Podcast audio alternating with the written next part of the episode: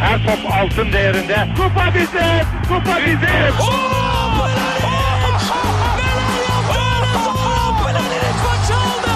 Dengeli de attı. İsabeti de buldu. Matta Fontervi. Zora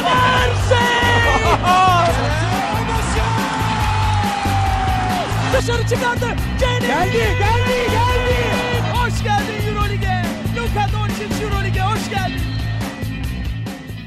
İkili Oyun'un 41. bölümüne hoş geldiniz. Ben Serkan Mutlu. Mikrofon diğer ucunda her zaman olduğu gibi Ali Aktin ve Tancan Fümen var. Selam beyler. Selamlar.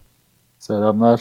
41 bölüm olmuş. 41 kere maşallah esprisi yapmamak için Ay, çok zor tuttum. Hoşça kalın. Evet. Olsun. Bu arada 40. bölüm bak yuvarlak sayıymış kutlamamışız. Neyse. Yüzde kutlarız ya. Çılgın. Parti verecektik hatta. Yüzde ya. forma hediyeleri falan artık. Tabii tabii. Yüzde Antetokounmpo imzalı forma vereceğiz. Antetokounmpo'ya göre. Bizi RT'den tanışma 10 bininci kişiye 10 bin ama. Antetokounmpo ile tanışma fırsatı. Tanıştık. Geçen hafta bir yeniliğe imza atıp e, haftada iki podcast kaydedeceğimiz şeye geçmiştik. Pazartesi Euroleague, çarşamba günleri NBA olmak üzere. E, buna dair güzel geri dönüşler aldık. Herkese teşekkürler. E, ama e, bir tane geri dönüş var ki Tancan'ın konuya açıklık getirmesi gerekiyor sonra. E, Emre Bey demiş ki podcast numara 39 yani Euroleague konuştuğumuz podcast'te 4-5 sene içinde Efes'in NBA'ye giden oyuncuları olmadığını, Fener, Fenerbahçe gibi sorun yaşamadığını söylediniz. Son 4-5 senede Şaric, Cedi Osman, Furkan Korkmaz, Brandon Paul gibi isimler NBA'ye gitmişti. Bu sene Cedi'nin gidişi, 2 sene önce de Şaric'in gidişi bayağı etkilemişti takımı. Belirtmek istedim demiş. Tancan bu konuda savun, lütfen öz savunmanı ver. Yok, savunmalık bir durum diyeceğim. Yani seyircimize teşekkür ediyorum, dinleyicimize. Ya şöyle orada e, ben de tekrar dinlediğimde bir şey aslında eksik e, de değil de geçişte ben anlaşılır diye düşündüm. Hani Fenerbahçe tedrisatından geçen kariyeri belli bir seviyeye inmiş oyuncular gibi bir şey söyleyip sonra Anadolu Efes'te böyle işte araya birkaç cümle daha sokup böyle oyuncular yok diyorum. O geçişte biraz konu anlaşılmamış anladığım kadarıyla. Ama güzel yakalamış. Teşekkür ediyorum kendisine. Hani konuyu çok kısaca anlatırsam yani Anadolu Efes'e mesela Jordan Farmer örneğini verebilirim. Vujicic örneğini verebilirim. Hani bu bu seviyede Fenerbahçe'deki gibi işte Yudo, Datome, Wesley bunlar da NBA'de kötü süreler alan, kariyeri inişe geçmiş oyuncularken daha sonra ya da Bogdanovic gibi daha yolun başındayken geldiği noktada ortada. Anadolu Efes'te böyle hiçbir oyuncu yok. Çünkü böyle bir kültür yok. Böyle bir oturmuşluk yok. Yani gelen oyuncu bir yapının içine gelmiyor Anadolu Efes'te. Bir, o dönemin koçuyla o dönem için kendi yararına ya da kendi parasına ne yapabilirse onun için geliyor ve oynayıp gidiyor. Yani bu gelip gitmeler de Efes'e hiçbir fayda sağlamıyor. Aslında uzun uzun açmaya çalışırsam anlatmak istediğim buydu. Ki bu geçmişte de çok yoktu. Hatta Eurohoops'un bir yazısına denk geldim bununla ilgili ufak bir araştırma yaparken. Hani e, daha yaşlı seyirciler hatırlayacaktır. Döneminde işte Anthony Mason'la başlayıp işte Mark Pop, Drobniak, Lauren Woods, Philip Murray bunların hepsi NBA'ye giden oyuncular ve hiçbirinin kariyeri yukarı gitmedi. Yani hepsi baş aşağı gitmiş oyuncular. Tancan cevabına çok sıkı hazırlanmışsın. Ama ikna olmadık. Dersime çalıştım. O zaman bir ek daha yapayım. Şariç de denmişti. Şariç de Zizic gibi yani NBA'ye gitmeden önce ara durak yaptığı takımlardan biri Anadolu Efes'in. Yani NBA'ye hazırlık dönemi gibi çok da hatta Şariç'in ilk geldiği dönemki e, rotasyon sıkıntısına yaptığı isyan yine Efes'in başını ağrıtmıştı o dönem. Ki buna Furkan'la Cedi'nin durumlarını da ekleyebiliriz. Furkan Banvit'e yollandı. Cedi'nin de süreleri ortada yani fazla, fazla da girmeye gerek yok onlara. Herhalde Şer için bir şanssızlığı da Ivkovic'ti. Yani o Aynen. dönem Anadolu Efes rotasyonu bir sıkıntılıydı. Peki Oğuzhan Sezgin demiş ki Ali abi sabaha kadar konuşsa dinlerim. O ses ne güzel yahu. Benim abi, konuşalım yani. ben, Ben, bazen konuşurum. gece 3 gibi arıyorum Ali'yi böyle ni- ninni gibi. Evet evet. Sen konuş ben uyuyacağım. Ali'nin sesi güzeldir ya eski vokalistlerden ama şu an şey yapmak istemiyoruz. Tabii patlasın bize bir ara progresif bir şeyler. Erkut Çilingir demiş ki iki az haftada dört istiyoruz. Oha Erkut. Abi haftada o kadar yayın yaparsak herhalde bileğimizi keseriz ya. Bu bile yeterince zor oluyor yani. Ha şu olabilir ne bileyim bir noktada bu işten para kazanırsak olabilir neden olmasın. Sponsorluk için reklam ve sponsorluk et ikili oyun yok yok öyle bir adres yok. Bağışlarınızı bekliyoruz. İyice leşleşiyoruz. Ee, son olarak Berk Bey'e de teşekkür edeyim mail aracılığıyla. Ee, haftada iki yayının ne kadar e, işte şey iyi yapmışsınız falan demiş sağ olsun. Ee, bize ulaşacağınız adresleri söyleyeyim. Mail adresimiz selamet2oyun.com İnternet sitemiz ikiloyun.com SoundCloud'da ikili oyun diye varız. Twitter'da da aynı şekilde ikili oyun. Ee, yayınlarımız Geek Yapar ve Maçkolik Radyo'dan da takip edilebiliyor deyip e, bu uzun girişin ardından e, Euroleague gündemimizi açıyorum. E, ilk konuşacağımız konu yani geçtiğimiz hafta iki e, maçta haftayı geride bıraktık. İlk konuşacağımız konu da Fenerbahçe'nin Anadolu Efes'i ağırladığı maç. E, Fenerbahçe Anadolu Efes karşısına galip gelmeyi başardı deyip e, ve Tancan senle başlayayım. E, Fenerbahçe'den konuşmaya başlayalım. Aslında bu maça çok kısa net bir cevabım var. E, hatta geçen hafta Efes'in işte Fenerbahçe ligde yendiği maçta iki detayla bu maçı aldığını düşündüğümü söylemiştim. İşte üçlükler ve aldığı fauller. Fenerbahçe bunları önlem aldığı anda ya da X bir takım yani Fenerbahçe de şart değil ki üstüne CSK'da farklı bir şey yapmadı. Anadolu Efes'i yenmek çok kolay olacaktı.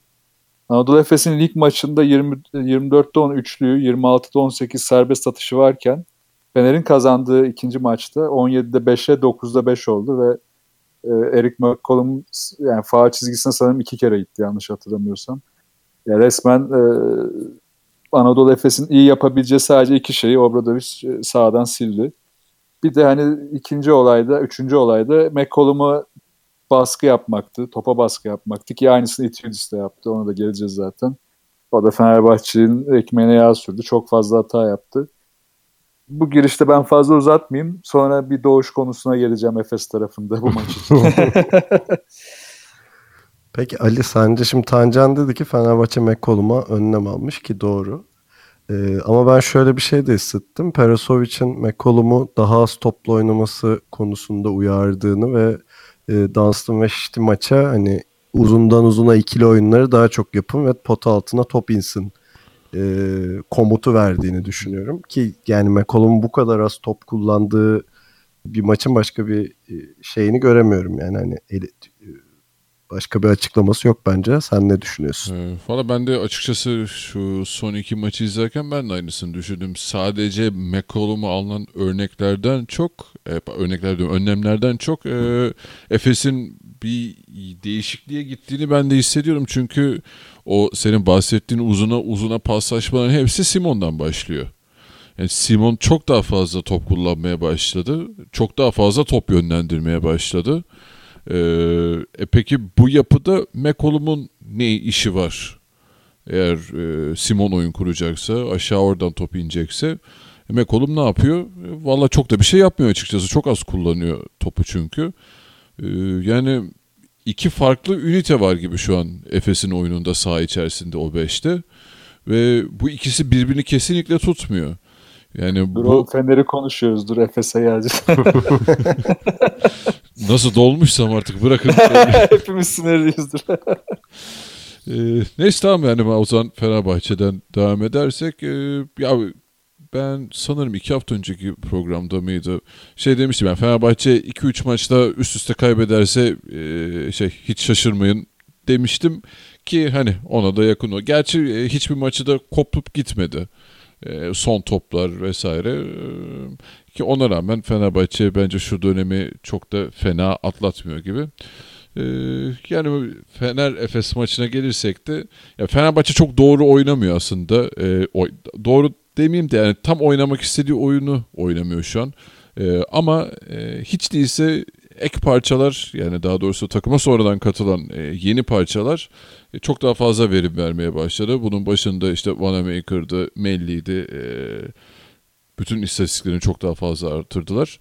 Ve e, o gelişim tamamlandığı zaman ki hani tabii ne zaman olacağını bilemeyiz. Belki 2-3 hafta sonra birden başlayabilir ama herhalde bir Ocak Şubat'ı bulacak gibi gözüküyor. Ee, çok yani şey ne olacak Fenerbahçe'nin özellikle hücumdaki tavanı ne olacak çok merak ediyorum ben.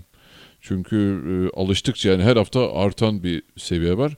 Sadece şu an şey bunun çok gerisinde kaldı ya Jason Thompson hani hala e, şey nasıl diyeyim böyle hani o bak bu hafta çok daha iyi diyeceğimiz bir seviyeye gelemedi. Ee, Tancan Fen o zaman Fenerbahçe'den devam edeceğiz. Tancan Efes konuşmayı yasakladı bize. Ambargo koydum.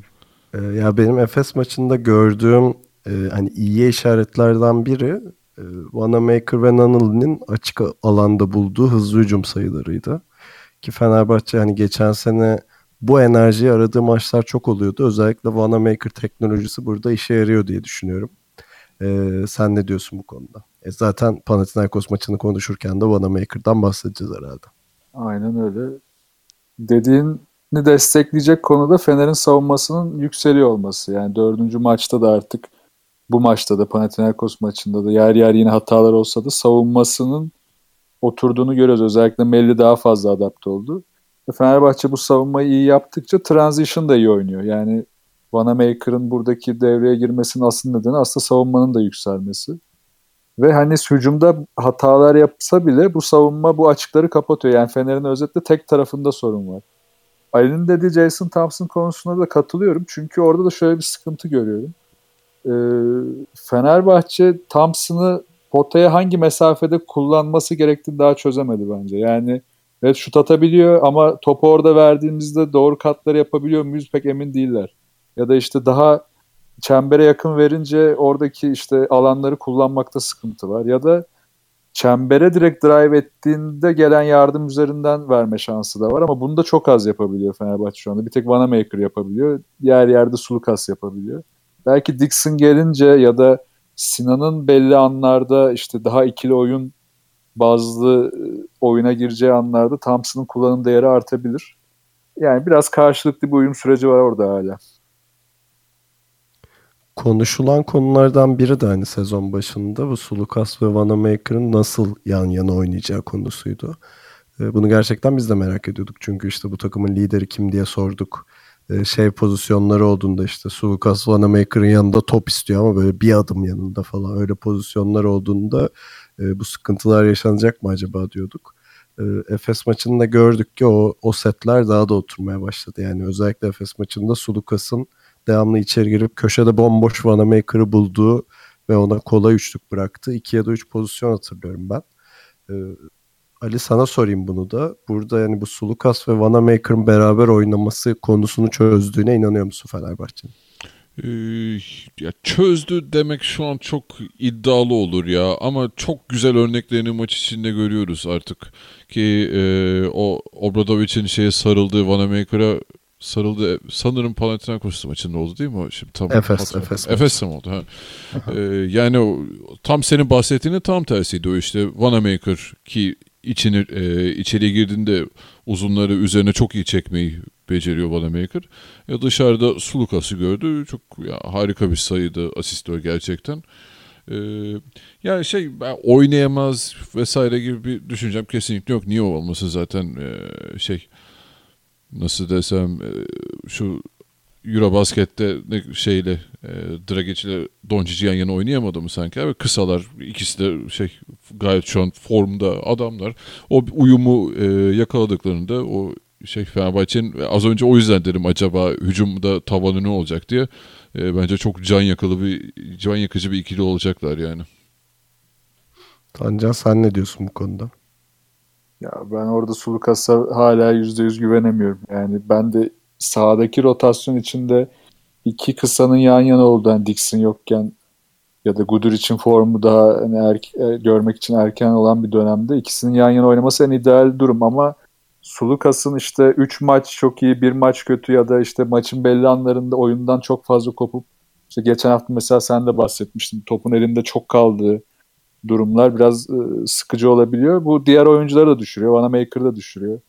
Panathinaikos maçına geçince yine konuşuruz. Orada da bu etkilerini gördük. Umarım Sulukas'ın biraz daha uyum sağlama süreci kısalır bu duruma. Peki geçelim o zaman Panathinaikos maçına. Geçelim. Fenerbahçe e, yani neredeyse tamamını önde götürdüğü maçı e, son anlarında verdi. E, Ali senle başlayacağım. Nasıl gördün bu maçta Fenerbahçe'yi? Ee, yine şey e, Efes maçındaki gibi burada da Fenerbahçe'nin ben tam olarak e, olmuş diyemeyeceğim. Ya şöyle diyeyim e, Fenerbahçe iyi bir savunma takımı ve işte son 3 senedir bunu hep üzerine koya koya nerelere kadar getirdiğini gördük geçen sene. Son ilk 4 ya şey, son ilk 4 ne demek ki son maçlara şey, Fenerbahçe'nin şu 4 maçına baktığımız zaman sadece şey e, Armani maçı haricinde hep rakibini belli bir seviyelerde tuttuğunu görüyoruz. Ki bu Fenerbahçe'nin e, oyununun temeli yani o iyi sert savunma. E, o iyi sert savunmayı yaptığınız zaman takım savunmasını yaptığınız zaman e, şey ele geçiriyorsunuz. E, maç ritmini ele geçirebiliyorsunuz. Fenerbahçe bunu çok çok iyi yapıyordu. Rakiplerini az sayıda tutmasına rağmen o ritmi e, daha şu an istediği seviyelere getirebildiğini zannetmiyorum ben Fenerbahçe'nin. Onu da e, istediği seviyeye getirdiği zaman, o istediği oyunu oynayabildiği zaman e, çok da bambaşka bir Fenerbahçe. Yani çok takılmayalım bence sırf işte bir buzzer'la yenilmesi vesaire bütün maçı önde götürdü sonuçta. E, sporun içinde olan şeyler çok e, takmıyorum ben açıkçası yani o şey çok Fenerbahçe'yi yaralayacak e, şeyler değil bunlar. Mağlubiyetler değil. Dört maçta iki galibiyet. Yani önemli olan Fenerbahçe'nin işte e, kendisini şu Ocak-Şubat ayına e, en az kayıpla atması ben o noktadan sonra çok daha farklı e, olacağını düşünüyorum tablonun. Ama tabii Tancan'ın Sulukas'a bazı lafları olacak sana. Evet var ve bence Buyurun bu maç Obradovic'in de bu sezonki bence en formsuz maçıydı. Ki geçen hafta aslında konuşmaya atladık. Ee, maçın sonunda 3 sayı varken, 2 sayı varken faal yapmalı mıydı, yapmamalı mıydı konusu vardı. Onda faal yapmadığı için Fenerbahçe maç uzatmaya gitmiş. 3 sayı vardı pardon.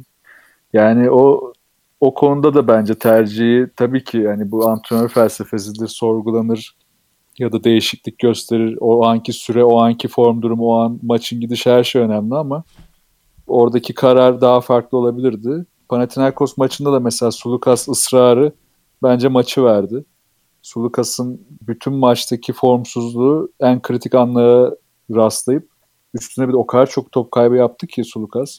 Ve yaptığı top kayıpları baskı altında da değil. Yani gerçekten yarı saha hızlı geçtiği anlarda kullandığı çok kötü toplar bu tercih hatası ya da işte post tapa indirmeye çalışıp kaptırdığı toplar bunlar da top kayıpları. Çok fazla Fenerbahçe'nin ritmini bozdu özellikle hücumda ve savunmaya geçişte de yani hücumda bozulan bu ritim savunmaya da yansıdı. Çünkü çok fazla transition sayısı verdiler Panathinaikos'a. Burada da Pascual'i takdir etmek lazım. Bu maça çıkarken Panathinaikos en çok sayı yiyen üçüncü takımdı. Ee, Fenerbahçe'de en az sayı yiyen ikinci takımdı. Yani böyle iki takım maçından çıkacak bir sonuç değil bu. Yani Fenerbahçe'nin hala hücum sıkıntıları oldu ve bu sıkıntıların da özellikle bu maçta hani tabii ki bu yapısal bir şey değil yine tekrarlarım. Hani zaten bunu hep konuşuyoruz. Bu maçta Sulukas üzerinden kaynaklandı. Ee, yani evet Obradovic şunu da ekleyeyim. Obradovic bu tarz oyuncuların maç içindeki düşüşlerini genelde böyle karşılıyor. Veseli'ye de olmuştu, Bogdanovic'e de olmuştu zamanında.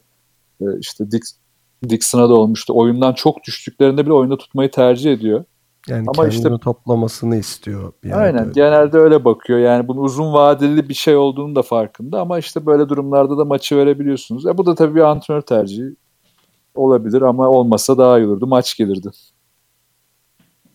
Ee, tabii bir yanda da Melli var. Ee, Melli artık motoru ısıtmaya başladı giderek. Bence Fenerbahçe'ye de iyice alışıyor. Ee, Panathinaikos maçındaki de şeyi field goal'u %100 adamın. Öyle garip bir istatistik gördüm şimdi. Ee, yani Fenerbahçe Melli'ye, Melli de Fenerbahçe'ye alışıyor ama karşı tarafta da Papas herhalde kariyer maçını oynadı yani neredeyse. Papas inanılmaz oynadı ya. Yani Pascual'in harbiden geçen sene çok eleştirdik Pascual'i birçok konuda. biraz Mike James gittikten sonra herhalde Kalates'le beraber o da daha iyi bir kimya yakalamış. Onu da takdir etmek lazım. Papaz'ı da iyi kullandılar maç içinde. Yani genel olarak Kalates'in kimyasına uygun defansif yönü üzerine bir kimlik bulabilirlerse Panathinaikos'ta ki Pascual bunu maç içinde de vurguladı aralarda. Hani biraz daha savunmayı iyi yaptığımızda neler yapabileceğimizi göreceksiniz gibi ta- muhabbetleri vardı. Ki Barcelona gibi maçtan çıkmış Panathinaikos izliyoruz yani bu sene. O maçtaki rezalet halinden. İyi işler yapabilirler ama Papas tabii ne kadar bu formu sürdürebilir o da önemli. Yani önemli olan şu soru şu fantezide değerlendirelim mi papası? Valla şans verilebilir bence. Batmış durumdayım beyler. Fantazilikte çok konuşmak istemiyorum bu konu. Bro senin Doral Wright'ı var abi onu değerlendirin sleeper olabilir.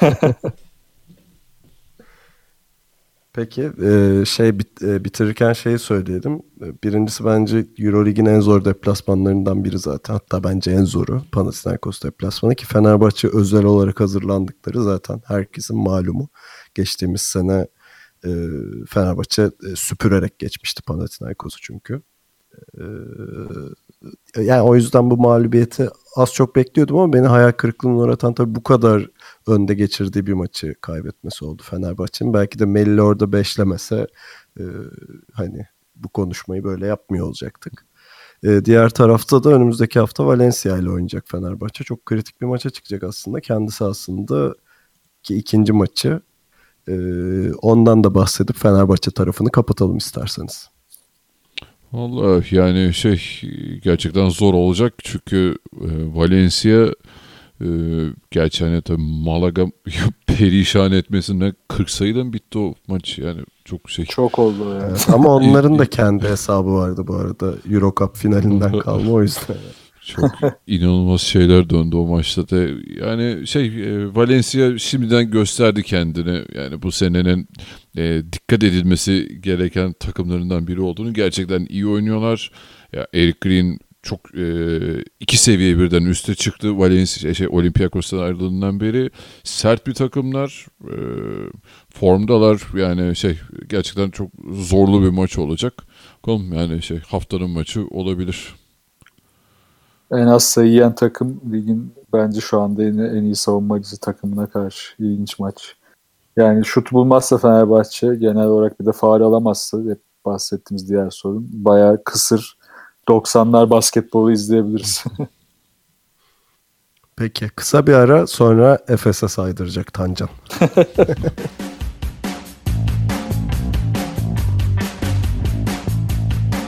Anadolu Efes'le devam edelim. Ee, demin tam konuşacak gibi olduk. Tancan bizi dizginledi. Orada Fenerbahçe konuşuyorken karışmasın evet. canım. Böyle bir terslik olmaz. Geçtiğimiz hafta programı kapatırken e, Efes'in şeyinden bahsetmiştik. Yani çok zor bir virajda olduğunu. 2'de 0'dı çünkü. Ve Fenerbahçe ve CSK ile oynayacak. 4'te 0'la geçmesi çok olası. Bu durumda da bir taşlar yerinden oynar diye bitirmiştik. E, Ali burada da senle başlayayım. Sonra Tancan bir şey yapacakmış. Özel bir şey seans.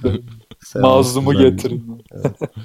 Ee, nasıl görüyorsun Efes'i diyeyim? Ee, ya az önce işte Fenerbahçe maçından bir şey açılışı yapmıştım ben zaten oradan devam ettireyim. Ee, işte hani bu şeyin McCollum'un daha az top kullanması e, Ledo'ya çok girmeyeceğim çünkü hani daha yeni işte babasını kaybetti falan o çok yani sağ dışı bir olay var orada. O yüzden onu çok şey yani en azından bu haftalıkta olsa bir değerlendirme dışı bırakmak e, gerekir. E, ama yani tamam şeyler çok güzel. İşte Dunstan'la işte maç arasındaki paslaşmalar gerçekten izlerken güzel ki ben hala neden e, inatla ikisini birden sağda tuttuğunu çok anlamıyorum. Yani tam güzel şeyler olduğu kadar çünkü aşağıda çekiyor bunlar Efes'i. E, Simon tamamen ipleri eline almış gibi bir konumda şu an. Simon bu duruma geldiyse e, McCollum orada ne gerek var ki onun da süresi hem süresi hem gitgide şey e, kullandığı top sayısı artıyor e, azalıyor. Ama McCollum bundan e, böyle oynayamaz McCollum. Maç içerisinde gerçekten o topları kullanması lazım ki ritim bulsun. Öyle eline yani nasıl diyeyim Dolman gibi e, şut yapacak bir oyun yapısı yok. McCollum'un hiç kariyeri boyunca da olmadı. O yüzden nereye doğru gidiyor Efes onu kestirmek e, çok güç. E, bir yandan e, doğuş sorunsalı var. Yani sahaya alsan bir dert, almasan bir dert. İşte yani ne bileyim CSK maçına geçeyim yoksa Fener maçında mı kalalım? Yok beraber Ha. konuşalım. Ee, CSK maçında da şöyle bir sıkıntı vardı. Tamam Efes çok iyi başladı maça. İlk çeyrek kafa kafaya götürdü ama yani abi yani siz e, CSK ile böyle ulan tamam gel atış yarışına giriyoruz. Üçlük söğüşlük ulan diyecek bir kadro yapın yok ki senin. Yani oraya girdiğin anda CSK'ya kay- karşı kaybedeceğin yani maçı sonu getiremeyeceğin çok belli. Ee, yani biraz savunma yapman, içeriye top indirmen falan e, lazımken e, tamam Simon çok e, ekstra sayılar buldu. İnanılmaz şutlar soktu falan da tamam yani bu sana sadece şey ilk yarıya ilk çeyreğe tutulmanı sağladı. İkinci çeyrek oldu mu ortasında bir düştü Efes. E, CSKA tokadı basıp geçti tabiri caizse ve hiç maç sonuna kadar arkasına bile bakmadı. Yani e, bilmiyorum ya hiç hiç umut vermiyor ki hani tam Lado da o maçta çok kötüydü. McCollum daha da hani Fener maçından daha da şey düşük top kullandı ki sayısı yok. Sayı, şeyi azaldı. E, yani tamamen şey üçgenine döndü. Simon, Dunstan, e, Stimac üçgenine döndü takım. E, hani bir ekstradan Josh Adams'ın performansı vardı bu maçta ama yani üç yani yanına bile yaklaşamadı CSK'nın Efes. E, 0-4 bilmiyorum hani hafta mı sayıyoruz artık Perusovic ne, ne zaman kovulacak ki kovulması da bence hiçbir şey çağrı olmaz kim gelirse gelsin. Eh, buyur Tancan hala biraz da İçimi- İçimizi kararttı. İçin darlandı abi. Dur sana bir Ya ben- çıkalım. Ben iyi şeylerden de bahsetmek isterim. Birincisi şeye ben katılmıyorum. Bunu Tancan da ilk maçlarda söylüyordu da. Ya ben Dunstan ve Stimaç'ın beraber oynadığı anlarda Efes'in e, hani o o rotasyonun ideallerinden biri olduğunu düşünüyorum. Özellikle Derek Brown gelene kadar. E, Yani çünkü hücumda uzundan uzuna pas fırsatı yaratıyor. Defansı da gerçekten e, sertleştirebiliyor ikisi. Çünkü ikisini beraber oynatmadığı maçlarda görüyoruz yani iyice sütlaca dönüyor e, savunmaları. İkinci olumlu tarafta tabii ki de Simon. Ee, şey Fenerbahçe ile oynanan maçta da CSK maçında da e, şeyi gösterdi yani bu takımda mantıklı bir şekilde top kullanacak isim benim e, şeyini gösterdi ki hani McCollum'un giderek süresinin azalmasının sebebi de bu belki de hani Efes'in şeyinde kurgusunda McCollum'un yeri biraz daha şey e, Türkiye Ligi rotasyonu olabilir eğer Kurnoslav Simon böyle giderse diyeyim ve Tancan'a çevireyim. Abi aslında dediğin çok yanlış değil. Ben bu ikisinin oynamamasının konusunu şu yüzden vurguluyorum. Oynatırsın. McCollum'u da oynatırsın. Hatta McCollum, Ledo üstüne Derek Brown'u da yan yana oynatırsın. Ama bunları oynatabilmen için bir oyun planının olması ve genel olarak bütün sezona yayılmış ve sezon başında planlanmış bir stratejin olması lazım. Yani oyun planı aslında bu stratejinin içinde maçlara göre belirlediğin şeylerdir. Stratejinde bu planı aslında en çatıdan oluşturmanı sağlayacak altyapıdır. Şimdi bunların hiçbiri yokken Perasovic Fenerbahçe maçını da deneyerek geçirdi. Ve bu deneme bence bu sezonun hatta son 3-4 sezonun en kötü, en rezalet denemesiydi. 3 tane sayı vereceğim şimdi. Bir top kullanma. Yani Simon'un top kullanma sayısı Fenerbahçe maçında 13, McCollum 12. Üçüncü kim sizce?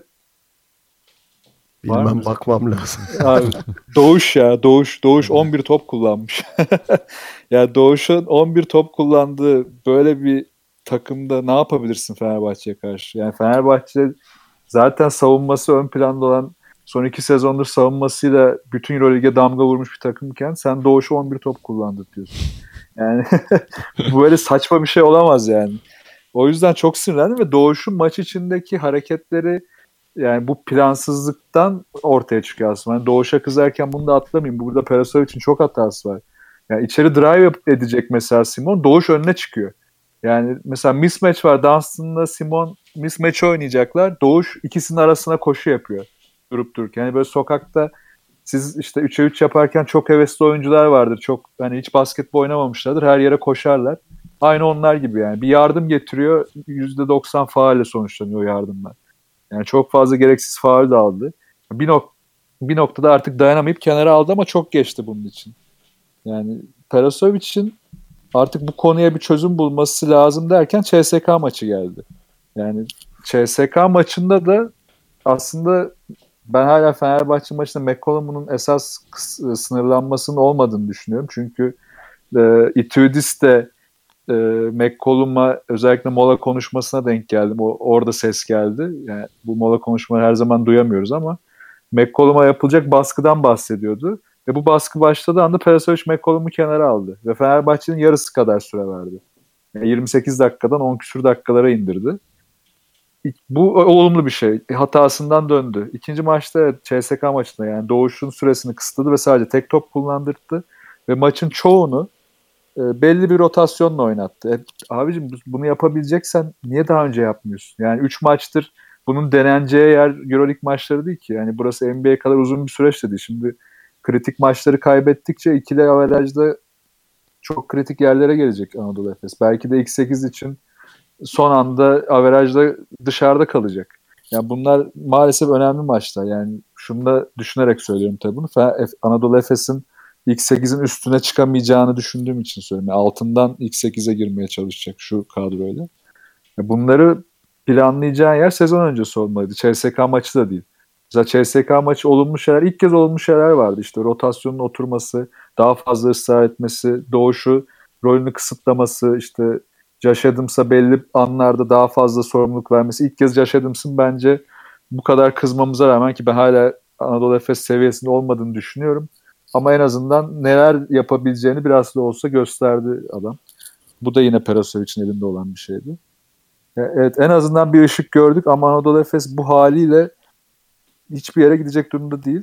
Bir şey daha ekleyeceğim. Ali aslında şeye de güzel değindi. Hani CSK'yı atarak kazanamazsın. Ama Fenerbahçe'yi yenerken atarak kazandın. Yani atman lazım senin. Sen Fenerbahçe'yi zaten savunarak durduramazsın. Atman için de iyi savunma yapman lazım. Aslında bu ikisini birbirini destekleyen durumlar. Her zaman yani bu mesela Golden State'te de en büyük yanılgıdır. Dışarıdan izleyen işte Golden State çok iyi bir hücum takımıdır ama geçen senenin bütün team rankinglerinde en iyi savunmacı takımdır ya da ilk iki sıradadır. Yani bu, bunlar birbirini desteklerken artık Perasovic'in en azından bu CSK maçındaki rotasyonu oturtup devam etmesi lazım ki Anadolu Efes maç kazanmaya başlasın ki haftaya da sanırım Malaga ile oynuyorlar. İlk kırılma maçları olabilir yani açılma maçları olabilir Efes için. Ben de bunu diyecektim yani gene kritik bir maç. Ee, biraz şey maçı olacak hani bu maçı alıyoruz ve bu talih sona eriyor maçı olacak Efes için. Ee, ama 5'te 0 olacağı ihtimali düşünmek istemiyorum gerçekten. Yani Çok o, o onun yıkımı Efes için büyük olur diye düşünüyorum. Valla ben Abi. yense bile çok bir kırılma yaşayacağını zannetmiyorum Efes'in. Yok yok, yok sen çok karamsarsın. ya kırılma gidip bir anda zaten liderliği oynayacak değiller. En azından hani biraz kendilerine gelirler. O bir tokat olur yani. O güzel olur. Ee, Derek Brown'un ne zaman geldiğini biliyor musunuz? Valla benim de aklımda ben... aynı şey geçti de hiç fikrim yok. İlk okuduğumda iki aydı. Sonra kısaldım uzadım bir tekrar bakmadım açıkçası.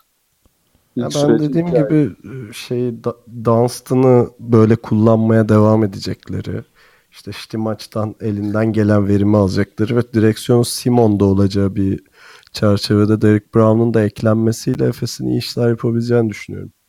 Ee, Josh Adams tabii gösterecek yani eğer şu son maçtaki bir şeyini korursa çizgisini belki de durabilir ama gerektiği durumda bence şeyde e, ilk yarı sonunda ondan da çıkabilirler bu arada. Yani şey olacaksa iyi biri gelecekse atıyorum hani doğuşu 3. 4. rotasyon edip belki McCollum'dan Hani artık o sisteme adapte olmayacaksa. Ya oraya bir hamle lazım özetle. Hani tek tek konuşmayalım da yani McCollum, Josh Adams, Doğuş üçlüsünün Anadolu Efes'in yükselişinde iyi bir rotasyon yaratmayacağı açık artık. Yani oraya bir hamle lazım. Hani bu oyuncuyu yollamak mı olur? Oraya birini daha mı almak olur? rotasyon değişikliği mi olur göreceğiz. Kesinlikle yani Doğuş'un 20-30 dakika ana rol aldığı bir Efes yani şey iyi bir gidişat değil o. Ya en azından Euroleague'de diyelim. Bence Evet. lig rotasyonu için e, hani McCollum adı Doğuş'a da çok ihtiyacı var Efes'in o kesin. Ligi kurtarırlar canım onda sıkıntı olmaz.